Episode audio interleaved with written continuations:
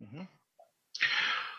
18 часов и 5 минут в Москве. Сегодня вторник, а это значит, что на YouTube-канале «Дилетант» программа «Параграф 43». Программа, в которой два учителя бывшей 43-й школы, ныне действующий Леонид Кацва, бывший Алексей Кузнецов, рассуждают о различных аспектах отечественной истории применительно к их преподаванию в средней школе. Мы... Ой, извините, я опять забыл вот, вот все-таки старость не радость. Забываю отключить трансляцию YouTube на собственном компьютере. Вот, отключил. Значит, э, те, кто нас давно смотрит, знают, что наш условный курс поделен на такие мини-сериалы, там, две, три, иногда четыре части бывает. И вот э, сейчас мы находимся с вами в середине такой вот четырехчастной э, вставки, которая называется от, отсюда есть пошла. Да, понятно, что мы передергиваем знаменитую фразу повести временных лет, откуда есть пошла русская земля. Так вот, отсюда есть она и пошла. Мы говорим о княжении Ярослава Мудрого, о периоде, который принято считать в науке периодом расцвета максимального, так сказать, могущества древнерусского государства или Киевской Руси, как угодно его называть.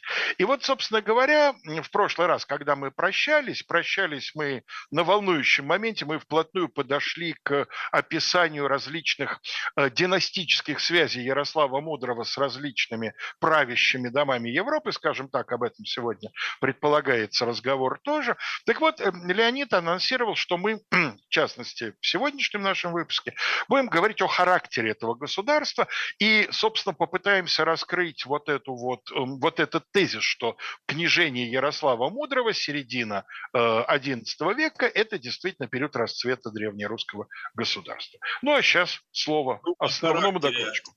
О характере государства, ну, наверное, все-таки нет, потому что мы об этом когда-то, по-моему, говорили.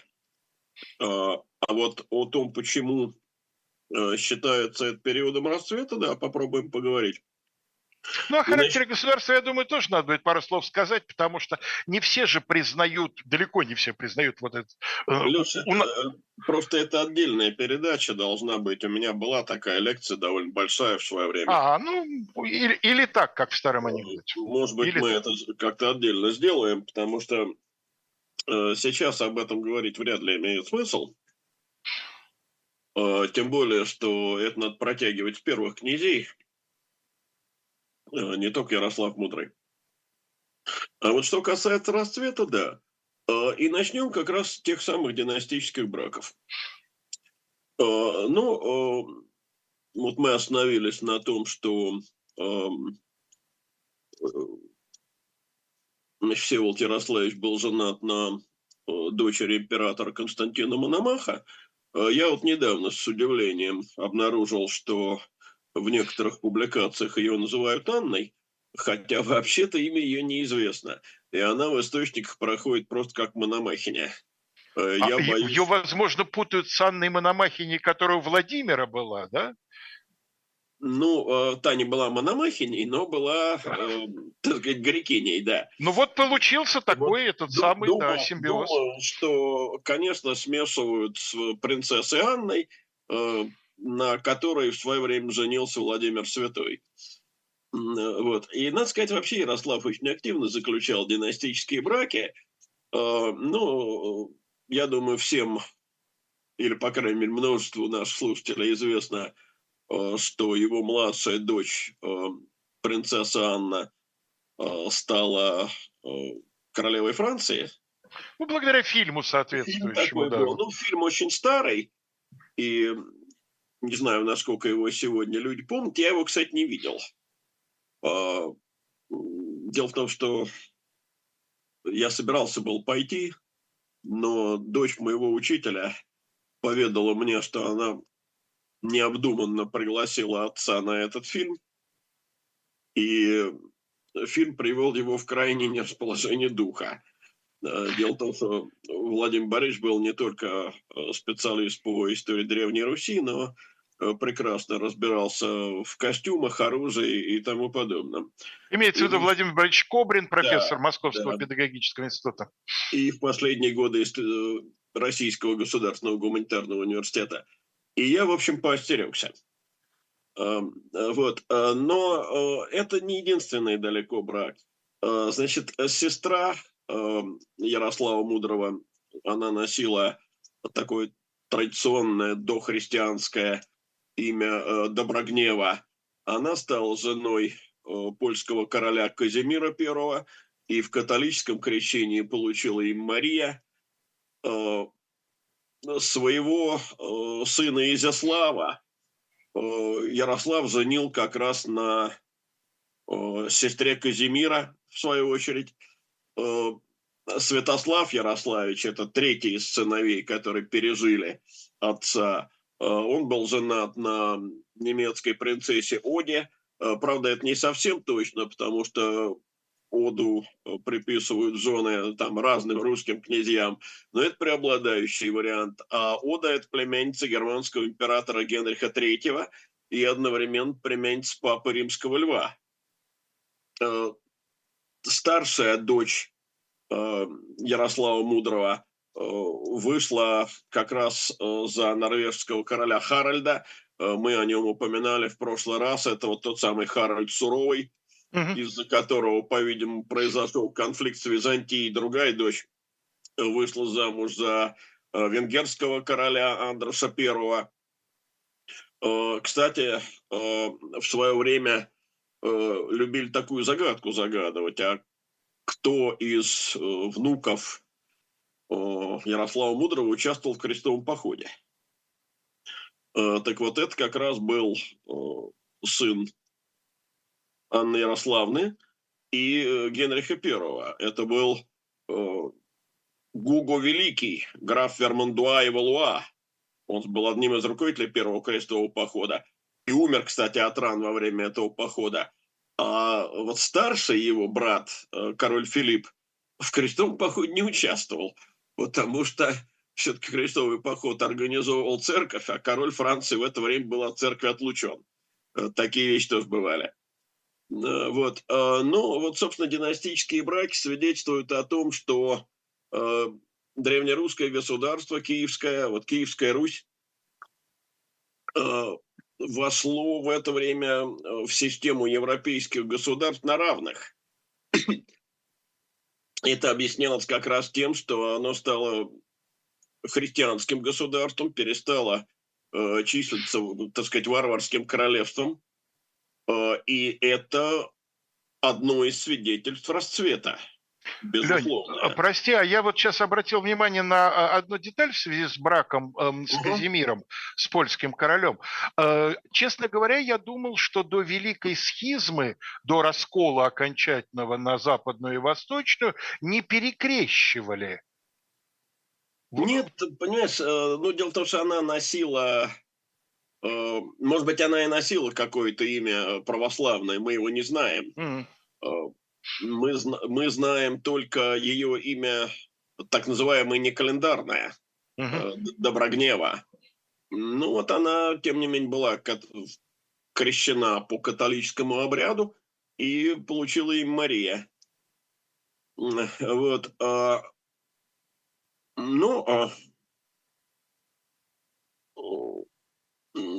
собственно, вот э, свидетельством э, такого подъема авторитета древнерусского государства как раз и является э, признание европейскими монархами киевского князя равным себе и, соответственно, возможность заключения этих браков.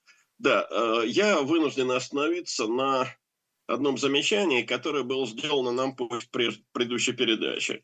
А правильно ли вместо общепризнанного в мире э, термина «Киевская Русь» употреблять э, термин «древнерусское государство». Э, здесь надо сказать следующее. С одной стороны, конечно, вот эта замена, которая произошла, ну, по крайней мере, в учебной литературе в последние годы, понятно, чем она вызвана. Это конъюнктурная вещь. С другой стороны, надо понимать, что жители Киевщины, и вот того, что мы сейчас называем через раз Киевской Русью, древнерусским государством. Ни тем, ни, ни другим себя ни не тем, называли. Ни другим себя не называли. Ну, древнерусским государством понятно почему.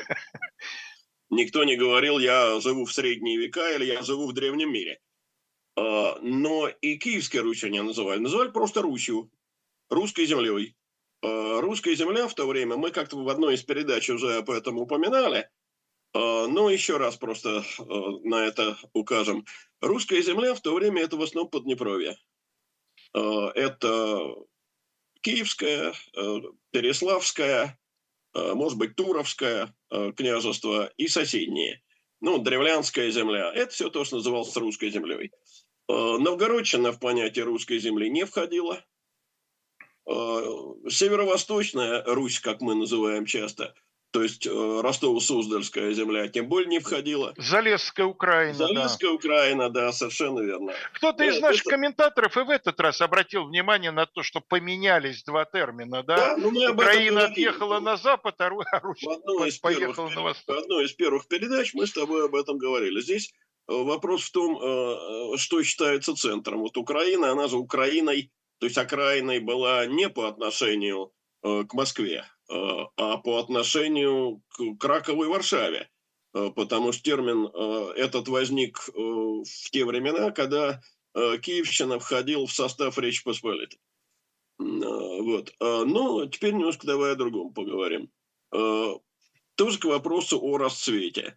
Э, дело в том, что когда Ярослав приходит э, на киевский престол, э, и уже прекращается вот этот дуумвират с братом Стеславом, с разделом русской земли под Днепру, Ярослав разворачивает в Киеве колоссальное строительство. В Киеве строятся золотые ворота, в Киеве строится храм Святой Софии. Мы знаем, что потом храм Святой Софии появится и в Полоцке, и в Новгороде. А золотые ворота золотые во Владимире? ворота во многих городах, и самые известные из сохранившихся, ну, перестроенных, правда, сильно во Владимире. И э, все это, в общем, совершенно не случайно. Э, дело в том, что все это строительство, конечно, оно имело прежде всего э, значение оборонительное. Ну, золотые ворота – это э, так сказать, центр киевских укреплений, да? А, так же, как и Владимирские золотые ворота, которые сегодня стоят изолированные, их с двух сторон обтекают машины, а, до 18 века они входили в систему оборонительных валов и стен.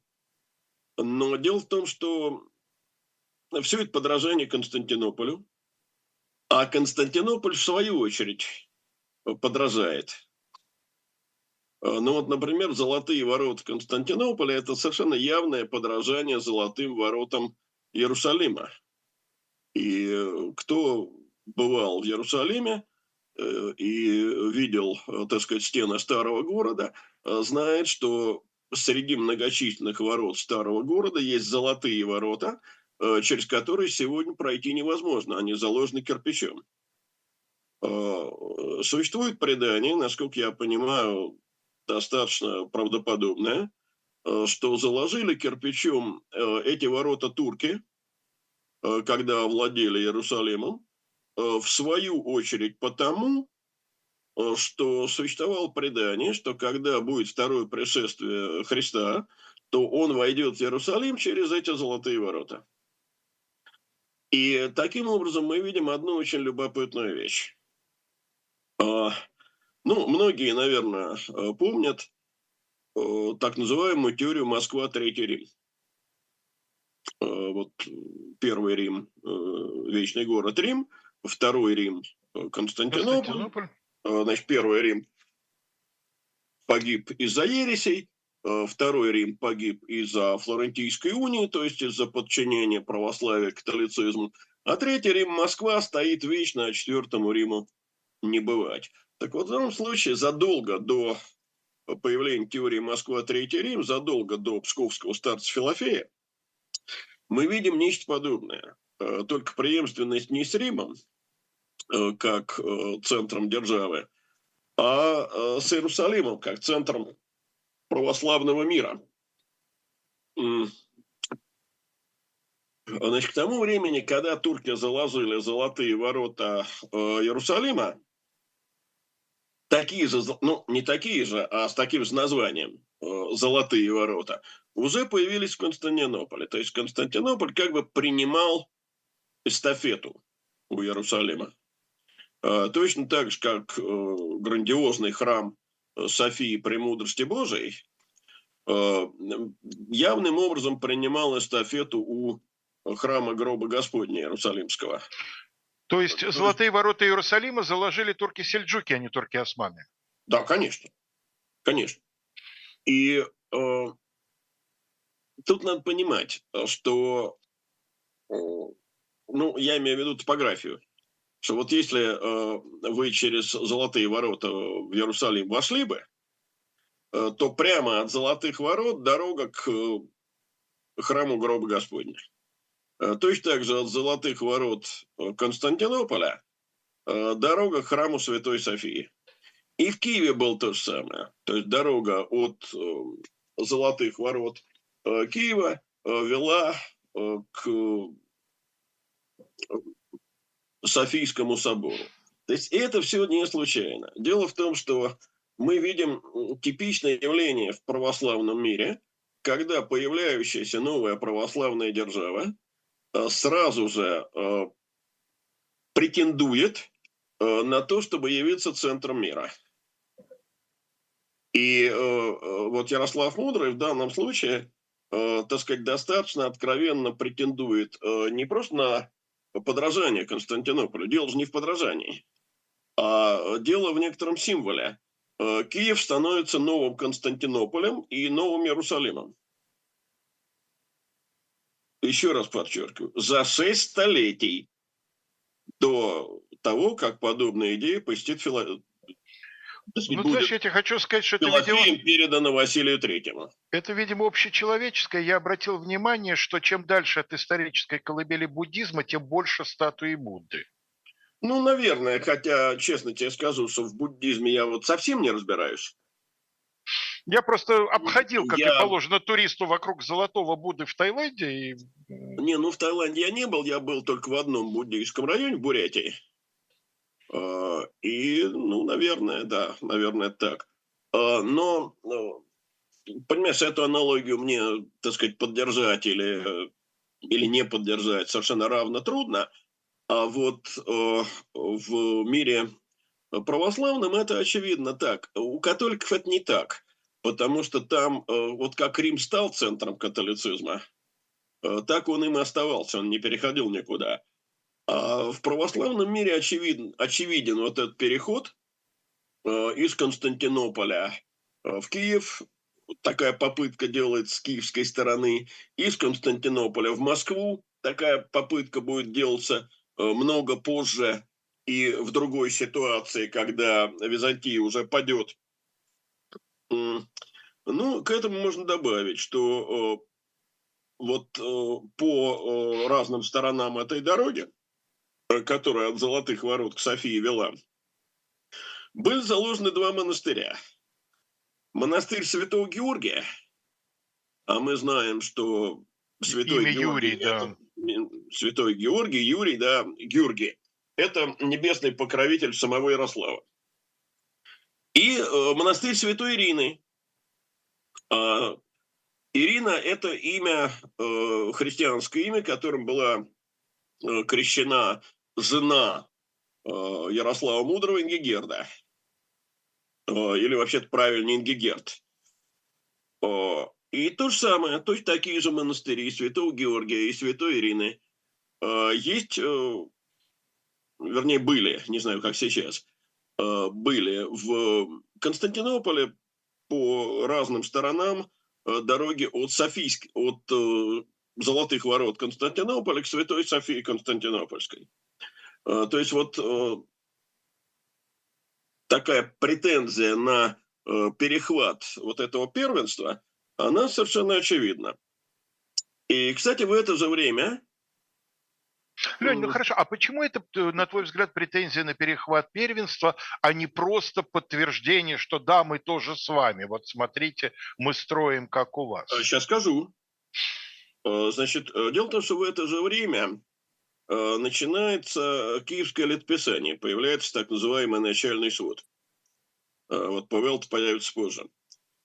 И в это же время будущий митрополит Киевский, знаменитый Иларион, автор слова о законе и благодати, да, произносит как раз вот это слово о законе и благодати, причем оно произносилось при освящении надвратной церкви над золотыми воротами, это церковь Благовещения. И, в общем, в этом слове о законе и благодати, кстати, полностью это э, называется слово о законе Моисеевом и благодати Господа нашего Иисуса Христа, а вот там совершенно четко говорится о перемещении э, центра мира в Киев и, по крайней мере, о том, что он становится Константинополем э, наравне. Угу. И вот э, все это говорит о том, что Ярослав пытался своему э, государству э, придать ну, такой новый статус, статус столицы богоспасаемого христианского мира. Интересно было бы сравнить размеры Киева и Константинополя в XI веке. Ну, понятно, что с одной стороны это город грандиозный, ну, порядка 100 тысяч человек там проживало. В Константинополе. Да, если не больше. Это был самый крупный э, город Европы. Э, с ним могла соперничать только мусульманская Кордова э, на Пиренейском полуострове. Конечно, э, Киев по своим размерам не приближался к тогдашнему Константинополю и близко. Э, мы понимаем, что это Константинополь до печально известного четвертого крестового похода. До 1204 года, да. Да, и упадок э, Константинополя, упадок Византии еще далеко впереди. Э, ну, такой окончательный упадок. Конечно, она уже потеряла свои владения в Северной Африке, на Ближнем Востоке, э, но тем не менее. Ну и надо еще сказать о том, что вот с точки зрения развития культуры, при э, Ярославе не только создается вот этот э, могучий храм э, о 13 главах, единственный такой, по-моему, на Руси, но и начинается очень большая работа по переводу, переводу греческих богослужебных книг на славянский язык. То есть, в общем, достижений как политических, так э, и культурных, так и вот таких государственных, символических у Ярослава действительно много. Э, наконец, в 1051 году, за три года до смерти, Ярослав поставил впервые в митрополиты русского священника, вот этого самого Илариона. Правда, ненадолго. И, судя по всему, это объяснялось неким конфликтом, который в это время возник между Киевом и Константинополем э, между э, древнерусским государством или Киевской Русью и Византией. Но это все-таки было явление такое исключительное, и уже в 1955 году э, новым митрополитом снова стал грек по имени Ефрем. Вот. Ну а в 1954 году, в феврале месяце, Ярослав умер. Э, умер, пережив э, своего старшего сына Владимира на два года. Э, кстати, Владимир Ярославич заложил Софийский собор уже в Новгороде. И умирая, Ярослав оставляет предсмертное наставление своим сыновьям. Ну, давай я попробую все-таки прочитать это так, как это звучит в оригинале, мне всегда кажется, что звучание древнерусского языка, оно само по себе производит некоторое, так сказать, впечатление. Это, ну, одной из предыдущих передач одна слушательница написала, я к концу передачи, кажется, начала понимать по-древнерусски. Ну да, если потребуется, что-то переведем. А, ну вот смотрите, имейте любовь в себе, понеже вы есть братья и единого отца и матери. Даще будете в любви между собою, Бог будет вас, и покорит вам противные, и будете мирно живущие. Аще ли будете ненавистно живущие в распрях, то погибнете сами и потеряете землю отец своих и дед своих. Все поручаю в себе место, э, то есть ставлю на свое место,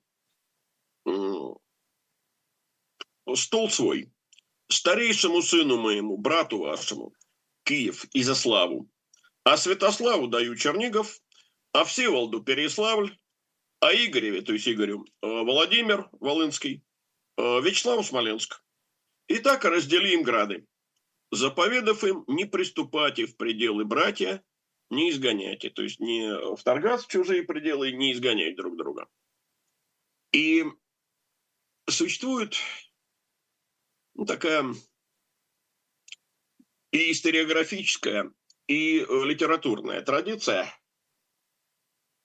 э, которая связывает со смертью Ярослава вот начало э, раздела древнерусской земли, э, вообще начало перехода к раздробленности. По этому поводу есть замечательный отрывок в не менее замечательной поэме Алексея Константиновича Толстого, который я очень люблю, который называется «История государства российского от Гостомысла, до Тимошева». Да. да. И там говорится так. «Умре Владимир с горя, порядка не создав. За ним княжить стал вскоре великий Ярослав. А ну, пожалуй, с этим порядок бы и был. Да из любви он к детям всю землю разделил. Плоха была услуга, а дети, видя то, давать тузить друг друга, кто как и чем во что. Ну, справедливости ради скажем, что они начали делать далеко не сразу. А, а мы ну, вот мы прерываемся, сказал... прерываемся на это самое, и с этого сюжета начнем а, вторую половину нашей передачи. Ну а сейчас рекламный ролик.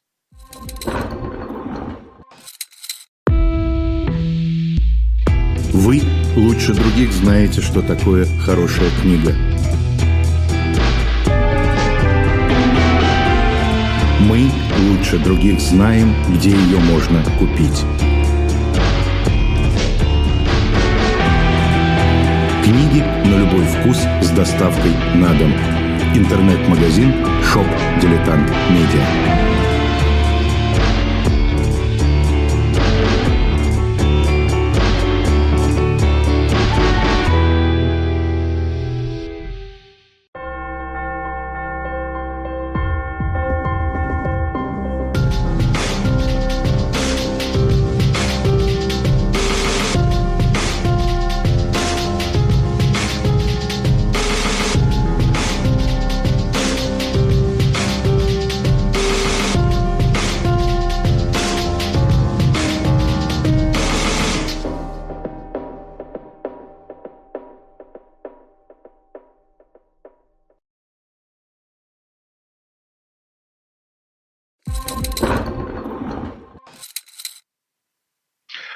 Я не знаю, насколько давно уже э, вот то, что я сейчас скажу, та реклама э, уже идет у нас на живом гвозде и на дилетанте.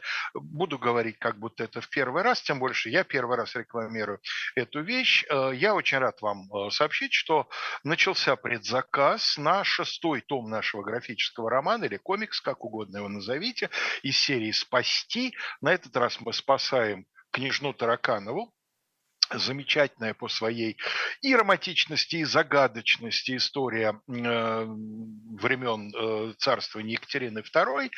И, ну и, как обычно, поскольку я принимал участие не в творческой, а в исторической части этого комикса, э, обращаю ваше внимание, что, как всегда, вот во всех графических романах этой серии мы эм, э, после завершения основной истории, выдуманной, разумеется, в значительной степени, мы приводим определенные определенные вполне достоверные исторические сведения о различных э, вопросах, так или иначе связанных с сюжетом. Вот я, например, для этого комикса писал раздел, посвященный другим известным и предполагаемым бастардам, то есть незаконно рожденным э, детям вот этого времени.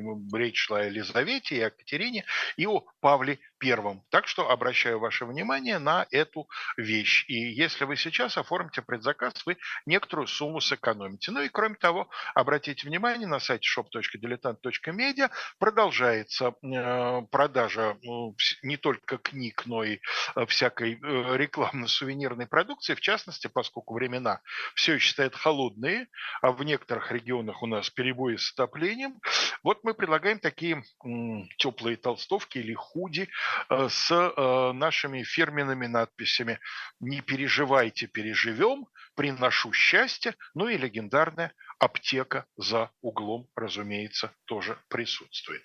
Вот. А я, когда ты заговорил э, о, в этом комиксе, э, стал вспоминать легендарный спектакль в театре Моссовета с Маргаритой Тереховой «Царскую охоту». «Царскую охоту», конечно, великолепный был спектакль. Мне кажется, он существует в телевизионной записи, по-моему. Кажется, да как и довольно многие, многие спектакли вот этого легендарного моссоветского периода, там Нюрнбергский процесс. Живую видел один раз, это было потрясающее зрелище. Да, ну, Маргарита Терехова, конечно. Вот, э, ну, возвращаемся, значит, я озвучил перед перерывом тезис, что, тем более, что сказал я, сыновья сцепились далеко не сразу. Леонид пытался что-то сказать, но я его перебил, извини. Э, да не, не, не страшно. Э, я хотел сказать просто вот что, что как это ни странно, но э, в практике школьного образования вот э, картина, которую нарисовал Алексей Толстой, уже, в общем, больше чем полтораста лет назад, она сохраняется и до сих пор. То есть э, приходится детям специальным образом объяснять, э, что дело-то вовсе не в том, что Ярослав Мудрый разделил землю. Mm. Точно так же, как э, в более младшем классе, там еще труднее сделать, приходится объяснять, что причиной гибели э, Франкской империи является вовсе не Верденский раздел 843 года. Ну, вот. ну, я и... хочу сказать, что из, своего, из своего опыта общения с коллегами, многие учителя на голубом глазу, явно совершенно искренне в это веруя, говорят, что именно Ярослав Мудрый ввел лествичную систему. Вот, вот, вот об этом я как раз и хотел сейчас поговорить. Вот и давай поговорим. А, ну, вообще, если нас, э, так сказать, учителя какие-то вдруг слушают, э, то я бы обратил, конечно, внимание на то, что раздел земли вовсе э, не был причиной ни усобиц, ни раздробленности, а наоборот, э, он был попыткой предотвратить усобицы. Потому что вот та усобица, которая все же развернется после смерти Ярослава через некоторое количество лет, это ведь третья усобица. И первые две усобицы после смерти Святослава, старого. Усобица Святославича и усобица Владимировича. Да, совершенно верно. Вот обе эти усобицы при всем э, различии их масштабов, потому что э, в одном случае там трое сыновей, а в другом то ли 10, то ли 12, но они в любом случае закончились э, одинаково. Они закончились победой одного и гибелью всех остальных. А вот третья усобица закончилась принципиально иначе. Она закончилась распадом государства на отдельные отчины. Почему мы сегодня, наверное, не успеем поговорить. А вот э, как процесс шел, немножко об этом поговорим. Значит, э, да, действительно, очень часто считается, и, э, кстати, вот Игорь Николаевич Данилевский в одном из своих, нет, наверное, не выступления, а в письменном отклике отмечал, что и вот в историческом труде Бориса Акунина. Это так, что введение очередного порядка связывается с именем Ярослава. Э, между тем это не совсем так, а точнее совсем не так, э, потому что очередной порядок появляется при Владимире. И мы видели, как перемещаются сыновья Владимира, в том числе, когда умирают его старшие дети. Вот там переходит Э, из Ростова в... Ну, в первой передаче мы об этом говорили довольно да. подробно. Да, ну, начать можно не повторяться, совершенно верно. Э, значит, а вот что представляет собой этот порядок, да, все-таки еще расскажем. Э, принцип такой. Рюриковичи составляют единый род. Глава рода, отец или старший брат, правит в Киеве, сыновья или младшие братья управляют городами и областями в качестве посадников или, что в тот момент то же самое, наместников. Э, после смерти отца старший брат занимает, старший сын, э, и одновременно старший брат занимает э, Киевский Великокняжеский престол. На его место переходит следующий, и так все они, все братья и их сыновья переходят на одну ступеньку выше. То есть переходят на более почетный, более доходный, более богатый стол. Вот отсюда и название очередной или лествичный, то что на один э, шаг в очереди или на одну ступеньку вверх. Стол номер два Чернигов, стол номер три Переяслав и, и так далее. Дальше Волынь, Смоленск и так далее. Но при этом есть исключение. Если какой-то князь умирает до киевского княжения, не дойдя, э, то есть не побывав старшим, не побывав великим князем, Э, то его дети теряют право двигаться вверх по лестнице старшинства. Вот так было э, с Полоцким престолом, который выделился, и, собственно, Полоцкая земля оказалась единственной, где впоследствии не княжили потомки Ярослава. Такие князья, оставшиеся вот в своей области, потерявшие право движения вверх по этой лестнице, назывались ну, таким неприятным словом «изгой». Угу. Тогда оно имело совсем другое значение, нежели сегодня. А, но дело в том, что по мере разрастания княжеского рода, во-первых, владения а, мельчали, во-вторых, что в данном случае важнее, на княжеских престолах оказывали все более дальние родственники. Отношения между ними запутывались. Потому что, ну, когда это родные братья, то понятно. Вот есть первый, второй, третий, четвертый, пятый. Ну когда да, кому это... мельницу, кому осла, кому кота. Совершенно верно. Когда это двоюродные братья, то уже не обязательно, э, что сначала будет младший сын первого, и только потом появится старший сын второго. Они уже, скорее всего, пойдут в перемешку.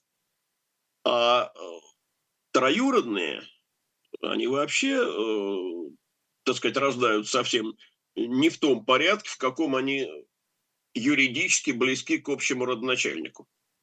Угу. И поэтому следовать очередному порядку становится э, сначала сложно, а потом невозможно. Ну вот очередь старшинства, ее же как можно определять? Можно по возрасту, значит, э, можно по порядку поколений. По порядку поколений это так, дядя всегда старше племянника. Но я уже упоминал, э, по-моему, в первой передаче, выражение старший племянник четвертому дяде в версту. Ну, то есть сверстники. И бывало так, что старший сын старшего брата, то есть второе поколение, мог оказаться, в общем, старше младшего из братьев. Вот, например, известно, что Юрий Долгорукий был шестым сыном Мономаха. Шестым. А. Слушай, ну у моей, у моей мамы был родной дядя, родной, который был э, младше ее на несколько лет. Да. Очень, так... очень большая разница была между прабабушкой и ее младшим и Ее там сестрой, да, или братом. Mm. Вот. И постепенно э, эти недостатки лествичного порядка станут, э, так сказать, очень ощутимы. Но в середине XI века, когда умирает Ярослав Мудрый, эти э, недостатки еще так не проявились, потому что э, княжеский род немногочислен. Но э, Ярослав, по-видимому, раздоров между своими пятью сыновьями опасался. Ну, помня, возможно, как получилось в его поколении. Он, Борис, Глеб, Святополк, ну и, в общем, то, о чем мы говорили в прошлый раз. И поэтому князь делит землю между своими сыновьями и говорит, вот каждому из вас удел, удел брат своего не вступайтесь, а старшего брата почитайте как отца. То есть, иначе говоря, э, то, что мы видим в 1954 году, это не э, введение лествичного порядка, а это попытка его ограничить. Угу. Как раздел земли проводится? Значит, давайте сейчас выведем схему. Андрей, дайте нам, пожалуйста, картинку. Генеалогическую, да. Угу. И, ну, только сразу надо иметь в виду, что старший из сыновей э, Ярослава Мудрого я об этом упомянул, но еще раз повторю, это Владимир Ярославич. Он умер за два года до своего отца в 1952 году. И, соответственно, на момент смерти Ярослава Мудрого-старшим является Изяслав. Ну вот это обозначено, насколько я понимаю, на схеме римскими цифрами, да, что Изяслав на первом месте, да, Святослав ну, да. на втором. Да. И вот Изяславу Ярослав Мудрый, да, оговорюсь только, что Ярославу стали называть мудрым э, только в XIX веке, историки XIX века. Кто-то из наших слушателей там не совсем корректно написал, что он сам себя называл мудрым. Нет, это не так. Это только под пером историков XIX века появилось, причем я даже не уверен, что это Николай Михайлович Карамзин, а не позже. Угу. Значит, э, Изяславу он отдает два важнейших города – Киев и Новгород. Почему так? Ну, дело в том, что вот если мы посмотрим, то Новгород – это такие входные ворота на пути из Варяг в Греки, а Киев – это выпускные ворота э, на пути из Варяг в Греки. Торговля велась в основном э, с север на юг. И тот, кто э, владел э, Новгородом и Киевом, э, держал э, наиболее доходный э, путь из Варяг в Греки под полным своим контролем. Это и создавало ему, так сказать, базу для Э, великого княжения. Леонид сказал, наиболее доходный. Я хочу напомнить, что путей из варяг греки, как сегодня представляют себе историки, было несколько, да? Поэтому... Э, ну, э, Леш, мы говорим сейчас о пути из варяг греки, который проходил по территории древнерусского государства, потому что был, конечно, путь и по Висле, но мы сейчас это не имеем в виду. Я просто имею в виду, что это путь из варяг греки, ну, для XI века это наиболее важный и наиболее доходный торговый путь. Был, конечно, еще когда-то путь из Варяг в Персы, э, Волжский, Волжский, но да. к XI веку все-таки захерел. Угу. Вот. Э, второму сыну, э, Святославу, э, были отданы Черниговщина и Муроморезанская земля, третьему Всеволоду Переславль и Суздальская земля, Суздальская или Ростово-Суздальская. Четвертый сын Вячеслав получает Смоленск, пятый Игорь Владимир Волынский. Таким образом, каждый из трех старших сыновей э, получил владение в Поднепровье, вот в русской земле в узком смысле слова, и на севере. Или северо-востоке, если брать э, Муроморезанскую землю, это не совсем Север – это скорее северо-восток. А вот э, если опять посмотреть на схему, там э, есть э, Ростислав. Старший сын Ростислав Владимирович. Владимира, да. Да, ну вот э, там, к сожалению, одна ошибка на этой схеме. Имя Давыд, оно переместилось под Ростислава, а должно оно быть э, справа под Игорем. Угу. Это Давыд Игоревич. Э, так вот, Ростислав как раз оказался в положении изгоя, потому что его отец умер, не добравшись до Киева, и ему был выделен только небольшой ростовский удел среди владений Всеволодом. Ну, а что касается Полского княжества, ну, оно потом к Ярославу не досталось. Там правил внучатый племянник Ярослава, был такой князь Всеслав Бречеславич, Э, которого хорошо помнит э, слово о полку Игореве, э, князь Великий Полоцкий Всеслав. Да. Умирать сыновья стали совсем не в том порядке, в каком они родились. В 57 году, то есть три года спустя после отца, умер Вячеслав, и на его место в Смоленск перешел Игорь, а вот изгой Ростислав из э, Ростова э, перебирается во Владимир-Волынский. Еще через три года, в 60-м году, умирает Игорь. И, э, по-видимому, Ростислав Владимирович э, рассчитывал, что теперь Смоленск достанется ему. Но тут э, трое старших дядей решили, что с него, пожалуй, хватит. Смоленск ему не отдали. Он обиделся и бежал в далекую Тмутаракань.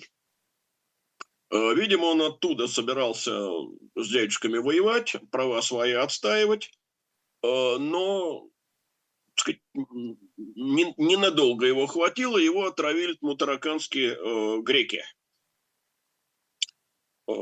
Спустя несколько лет, в 1967 году, Всеслав Полский выступил против своих родственников Ярославича и был разбит и посажен в Киеве в темницу. А, то есть а, все это время трое старших Ярославичей, выполняя отцовский завет, действовали за один, и, так сказать, авторитет старшего брата Изяслава вполне признавали. Но в 1068 году произошло первое серьезное нападение половцев на русские пределы. Значит, половцы тюркские кочевники, у них э, несколько названий. Э, половцами их называли на Руси. Э, точно происхождение этого названия неизвестно. Одна из версий, что у них были такие светлые соломенного цвета волосы, и якобы их именовали так по аналогии с половой. Полова, да. Да. Но это лишь одна из версий, насколько она справедлива, сказать невозможно. Вообще это тюрки. Э, в Азии их называли кыпчаками. И э, кыпчаки – это, в общем, достаточно такой широкий конгломерат племен. А на Западе, куда они уйдут позже под э, давлением монголов, их будут называть куманами. Но кипчаки, я так понимаю, это и само название тоже. Они сами себя, по-моему, называли кипчаками. Да, но я повторяю, что это очень широкий такой конгломерат племен. И, собственно говоря, вот государство, которое мы называем Золотой Ордой, э, вообще-то называлось Дэшты Кипчак. Дэшты Кипчак, да, конечно. Да. Ну вот э, они мигрировали э, к русским границам в XI веке из Казахстана, из Южной Сибири, сначала в Поволжье, потом вот ближе к Днепру, выдавили печенегов, заняли их место. И вот первое столкновение э, с половцем произошло на реке Альте, э, то есть на той самой реке, где э, в свое время был убит князь Борис Владимирович. Мы, наверное, можем попросить Андрея убрать пока таблицу. Да, да? наверное, пока таблица не нужна. Угу, Но дело в том, что столкновение это оказалось для Ярославича неудачным. Они потерпели поражение. Э, Святослав э, заперся в Чернигове, а Изяслав и Всеволод укрылись в Киеве. Э, ну, по рассказу новгородской летописи, Святославу даже удалось нападение на Чернигов отбить, и вообще он действовал успешно, если верить летописному рассказу, вплоть до того, что пленил половецкого хана Шарукана. А вот в Киеве события развернулись по довольно драматическому сценарию, потому что киевляне, э, видя, что приближаются половцы, э, потребовали у великого князя Изяслава коней и оружия для того, чтобы биться с кочевниками. Трудно сказать, по каким соображениям Изяслав отказал. Ну, так сказать, я помню советские учебники, где говорилось о том, что судя по всему, он отказал потому, что боялся, что киевляне взбунтуются и обратят оружие против э, самих э, киевских властей. Ну, классовая борьба должна ну, была быть да, в советском это... учебнике. Советский учебник без этого обойтись не мог. Но, тем не менее, он отказал, и киевляне после этого взбунтовались. Ярославичи выгнали из э, земляной тюрьмы, из погреба, попросту говоря, Э, выпустили Всеслава Полцкого и посадили его на э, Киевский престол.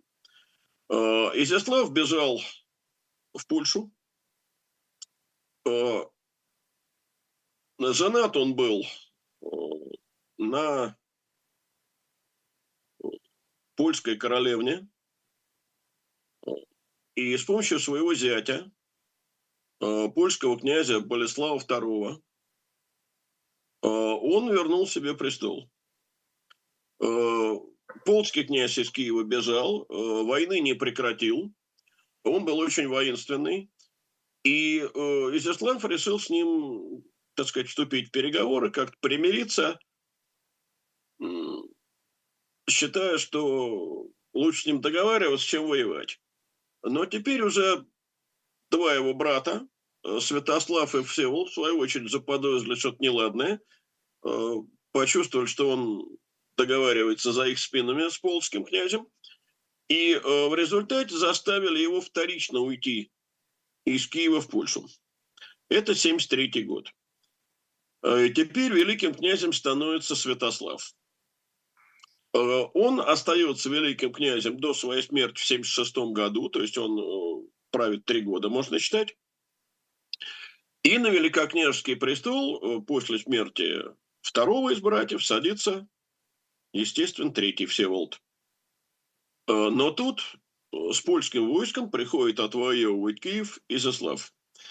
И летопись рассказывает, э, что братья встретились, встретились на Волыни, но воевать не стали, произошло примирение, и Всеволод, по утверждению летописи, без борьбы Киев уступил вернувшемуся старшему брату, сам перешел в Чернигов. Я на это обращаю внимание, потому что э, э, киевская летопись, составлявшаяся в основном при э, Всеволоде и Владимире Мономахе, послед...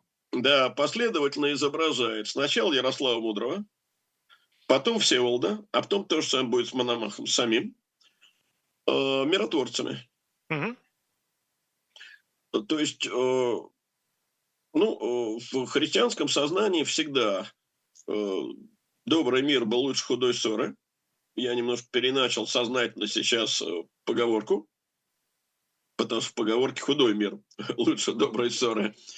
Вот, и, ну, блажен миротворцы. Ну да. С этой точки зрения у меня нет особого доверия к этой летописной версии – мне кажется, летопись в данном случае однозначно тенденциозна и э, подчеркивает э, вот добрый нрав, миротворчество тех князей, ну, линия которых является властвующей в данный момент. Но теперь на поле боя выступило новое поколение – Э, Ярославичам пришлось воевать с племянниками, э, с детьми Святослава, Игоря, Вячеслава и так далее. И вот тут выделяется э, четвертый из пятерых сыновей Святослава, можно схему опять показать. Это князь Олег Святославич. Он же Олег Черниговский. Да, но дело в том, что когда Святослав был киевским князем, он перераспределил земли. И, по крайней мере, по рассказу Татищева, ну... Э, Василий Никитич, надо Никитич аккуратно, Татищев, да. Да, он мог дописывать э, сведения, якобы почерпнутые из летописей. Вот, э, якобы он отдал э, Ростово-Суздальскую землю как раз вот Олегу. Э, потом перевел его на Волынь. А после смерти э, Святослава в 1976 году Олег был с э, Волыни из Владимира Волынского выведен и переправлен в Чернигов к Всеволоду. Значит, по учению Владимира Мономаха говорится, и Олег приде из Владимира выведен. Но на каких основаниях он в Чернигов попал, каков был его правовой статус в этот момент, сказать довольно сложно. А, значит, летом 1977 года Олег Святославович со своим двоюродным братом Борисом Вячеславичем с половцами пришли под Чернигов, победили Всеволода, выгнали его из Чернигова вон, а, тот побежал в Киев жаловаться старшему брату Изяславу. А, на помощь ему пришел его сын Владимир, Владимир Мономах, который в это время в Смоленске княжил. И двинулись они все к Чернигову. И вот 3 октября 1978 года, близ Чернигова, на реке с таким довольно странным названием Нежатина Нива, э, произошло сражение. В самом начале этого сражения великий князь Изяслав и один из его противников, Борис Вячеславович, были убиты. Э, Олег потерпел поражение, э, бежал в Тмутаракань, Всеволод снова стал великим князем, в Чернигове посадил своего сына Владимира Мононава. Ну вот мы пока Олега Думаю, вынуждены задержать да, в Тиму да. Таракане, но военная тематика не уходит из наших передач. Да, пока у нас вот такой... Нет, я сейчас не про... Не про нас, а про то, что через три минуты те, кто перейдут на канал «Живой гвоздь», там в программе «Особое мнение» Валерий Ширяев, хорошо вам известный военный эксперт «Новой газеты», с ним беседует Ольга Журавлева, так что вполне вероятно, что продолжится военная тема. Ну а в 21 на своем месте программа «Статус» в своем классическом составе. Программа «Параграф 43» прощается с вами. Надеемся, что до следующего вторника.